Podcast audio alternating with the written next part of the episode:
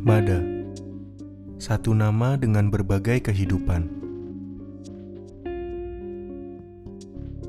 Mada adalah seorang laki-laki yang mewakilkan negara di Eropa. Bertemu dengan berbagai wakil-wakil dari negara lain. Membahas agenda yang dibalut dengan kesejahteraan bangsa. Sesekali hatinya bergejolak tapi berhasil dipadamkan untuk kepentingan bersama. Mada sempat menjadi orang di balik bisnis retail terbesar di Asia. Lebih nyaman dibanding sebelumnya. Namanya tak tercuat di media. Sosoknya tak perlu dikenal oleh orang-orang. Mada pernah memutuskan untuk berhenti sejenak.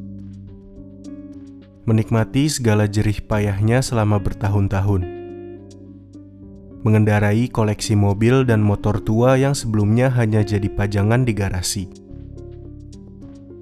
Menikmati udara pagi dengan sepeda ontel yang harganya tak masuk akal, namun terlihat sederhana di mata orang-orang awam. Mada mencari sesuatu yang berbeda. Dia selama ini mengunjungi negara-negara untuk urusan bisnis dan relasi dengan kolega. Tapi untuk saat ini, ia hanya ingin menulis dan menikmati tempat-tempat yang tak pernah dikunjungi sebelumnya. Ia berusaha sekeras mungkin menghabiskan uang triliunan dalam tabungan. Segalanya menyenangkan.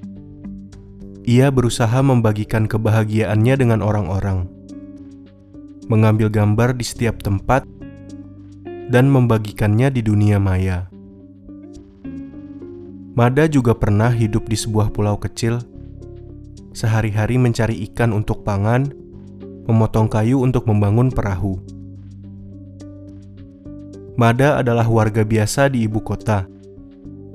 Keluar rumah sangat pagi, jalan kaki, naik kereta api, dan naik ojek online menuju lokasi. Mengalah dengan kebodohan, membiarkan arogansi berdamai dengan keadaan. Jadi warga biasa terlalu luar biasa untuknya. Ah, sialan. Sudah bersusah-susah berangan-angan, malah kembali ke kehidupan nyata. Mada harus segera tidur malam ini. Besok pekerjaan sudah menunggunya. Telat absen satu menit bisa dipotong gaji satu hari.